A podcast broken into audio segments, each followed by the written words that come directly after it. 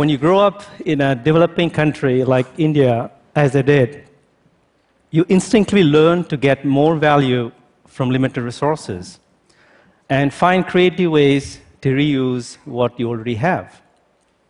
Take Mansukh Prajapati, a potter in India. He has created a fridge made entirely of clay that consumes no electricity. It can keep fruits and vegetables fresh for many days. That's a cool invention, literally.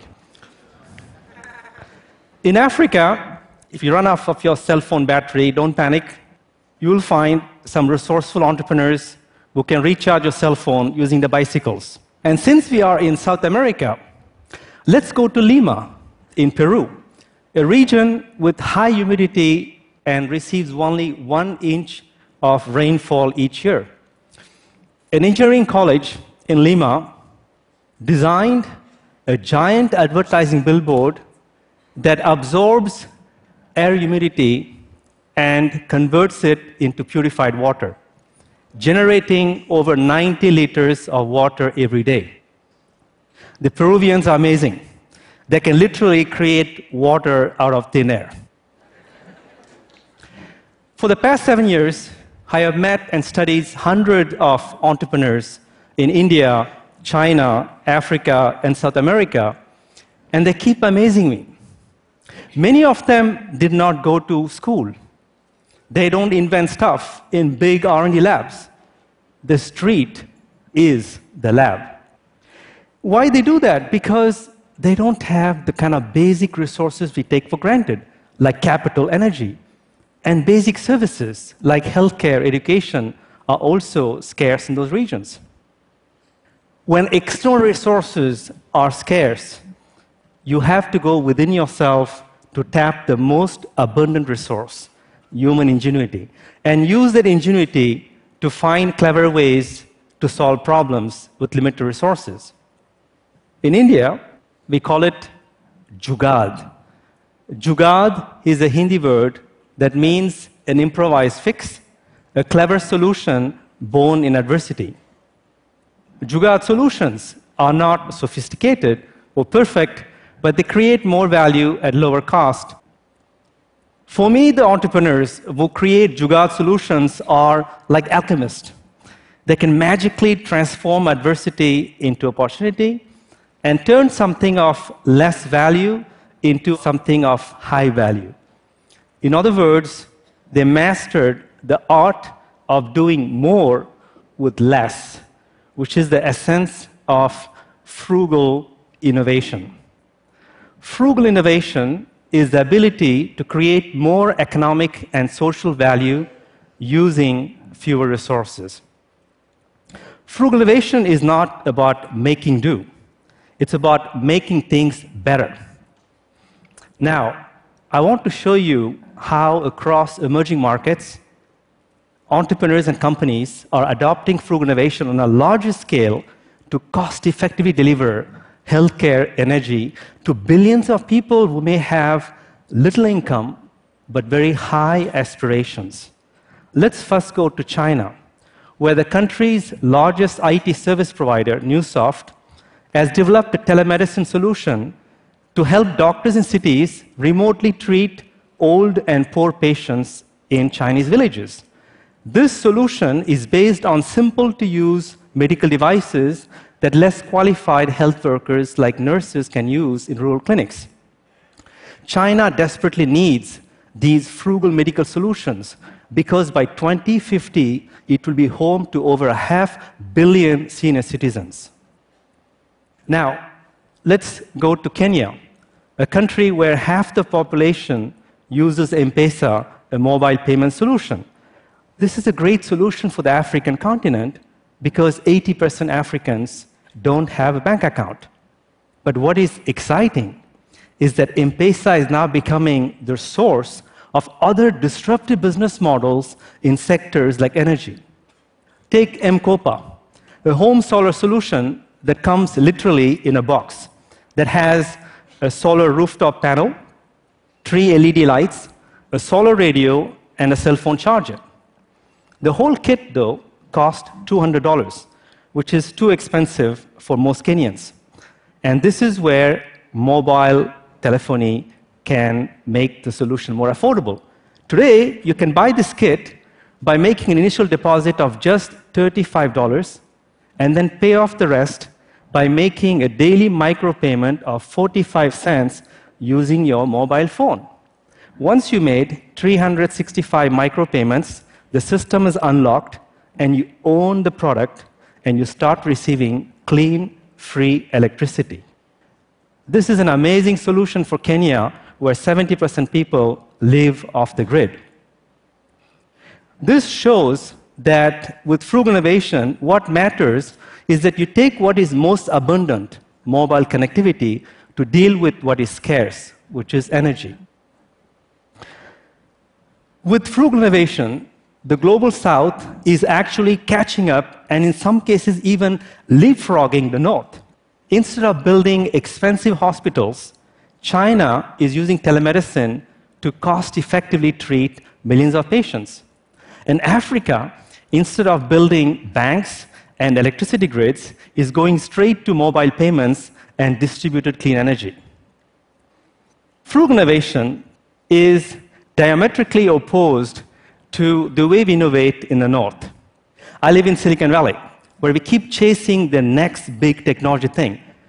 Think of the iPhone 5, 6, then 7, 8. Companies in the West spend billions of dollars investing in R&D and use tons of natural resources to create ever more complex products to differentiate their brands from competition. And they charge customers more money for new features. So the conventional business model in the West is more for more. But sadly, this more for more model is running out of gas for three reasons. First, a big portion of customers in the West, because of the diminishing purchasing power, can longer afford these expensive products. Second, we are running out of natural water and oil. In California, where I live, water scarcity is becoming a big problem. And third, most importantly, because of the growing income disparity between the rich and the middle class in the West, there is a big disconnect between existing products and services and basic needs of customers. Do you know that today there are over 70 million Americans today who are underbanked because existing banking services are not designed to address their basic needs. So, the prolonged economic crisis in the West is making people think that they are about to lose the high standard of living and face deprivation. I believe that the only way we can sustain growth and prosperity in the West is if we learn to do more with less. The good news is that's starting to happen. Several Western companies are now adopting frugal innovation to create affordable products for Western consumers. Let me give you two examples. When I first saw this building, I told myself it's some kind of postmodern house. Actually, it's a small manufacturing plant set up by Grameen Danone, a joint venture between Grameen Bank of Muhammad Yunus and the food multinational Danone to make high quality yogurt in Bangladesh. This factory is 10% the size of existing Danone factories and cost much less to build. I guess you can call it a low fat factory. Now, this factory, unlike Western factories that are highly automated, relies a lot on manual processes in order to generate jobs for local communities. Danone was so inspired by this model that combines economic efficiency and social sustainability, they are planning to roll it out in other parts of the world as well. Now, when you see this example, you might be thinking, well, you know, frugal innovation is like low tech. Actually, no. Frugal innovation is also about making high tech more affordable and more accessible to more people. Let me give an example. In China, the R&D engineers of Siemens Healthcare have designed a CT scanner that is easy enough to be used by less qualified health workers like nurses and technicians. This device can scan more patients on a daily basis and yet consumes less energy, which is great for hospitals. But it's also great for patients because it reduces the cost of treatment by 30% and radiation dosage by up to 60%. This solution was initially designed for the Chinese market, but now it's selling like hotcakes in US and Europe, where hospitals are pressured to deliver quality care at lower cost. But the frugal innovation revolution in the West is actually led by creative entrepreneurs who are coming up with amazing solutions to address basic needs in US and Europe. Let me quickly give you three uh, examples of startups that personally inspire me. The first one happens to be launched by my neighbor in Silicon Valley. It's called G Drive. They make actually these wireless sensors designed like plastic ruler that farmers can stick in different parts of the field and start collecting detailed information like soil conditions. This dynamic data allows farmers to optimize use of water energy while improving quality of the products and the yields, which is a great solution for California that faces major water shortage. It pays by itself within one year. Second example is BeBound, also in Silicon Valley, that enables you to connect to the internet even in low bandwidth areas where there's no Wi Fi or 3G or 4G. How they do that? They simply use SMS, a basic technology, but that happens to be the most reliable and most widely available around the world. 3 billion people today with cell phones can't access internet. This solution can connect them to the internet in a frugal way. And in France, there is a startup called Compte Nickel, which is revolutionizing the banking sector. It allows thousands of people to walk into a mom and pop store and in just five minutes activate their service that gives them two products an international bank account number and an international debit card. They charge a flat annual maintenance fee of just 20 euros. That means you can do all banking transactions, send, receive money, pay with your debit card, all with no additional charge. This is what I call low cost banking without the bank. Amazingly, 75% of the customers using this service are middle class French who can't afford high banking fees. Now, I talked about frugal innovation initially pioneered in the South, now being adopted in the North. Ultimately, we would like to see developed countries and developing countries come together and co create frugal solutions that benefit the entire humanity. The exciting news is that's starting to happen. Let's go to Nairobi to find that out. Nairobi has horrendous traffic jams. When I first saw them, I told myself, holy cow, literally, because you have to dodge cows as well when you drive in Nairobi. To ease the situation, the engineers at IBM Lab in Kenya are piloting a solution called Megaffic, which initially was designed by the Japanese engineers. Unlike in the West, Megaffic doesn't rely on roadside sensors, which are very expensive to install in Nairobi.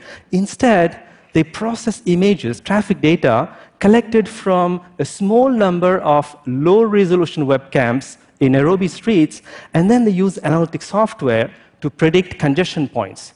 And they can SMS drivers alternate routes to take. Granted, Megaffic is not as sexy as self driving cars, but it promises to take Nairobi drivers from point A to point B at least 20% faster. And earlier this year, UCLA Health launched its Global Lab for Innovation, which seeks to identify frugal healthcare solutions anywhere in the world that will be at least 20% cheaper than existing solutions in the US and yet more effective.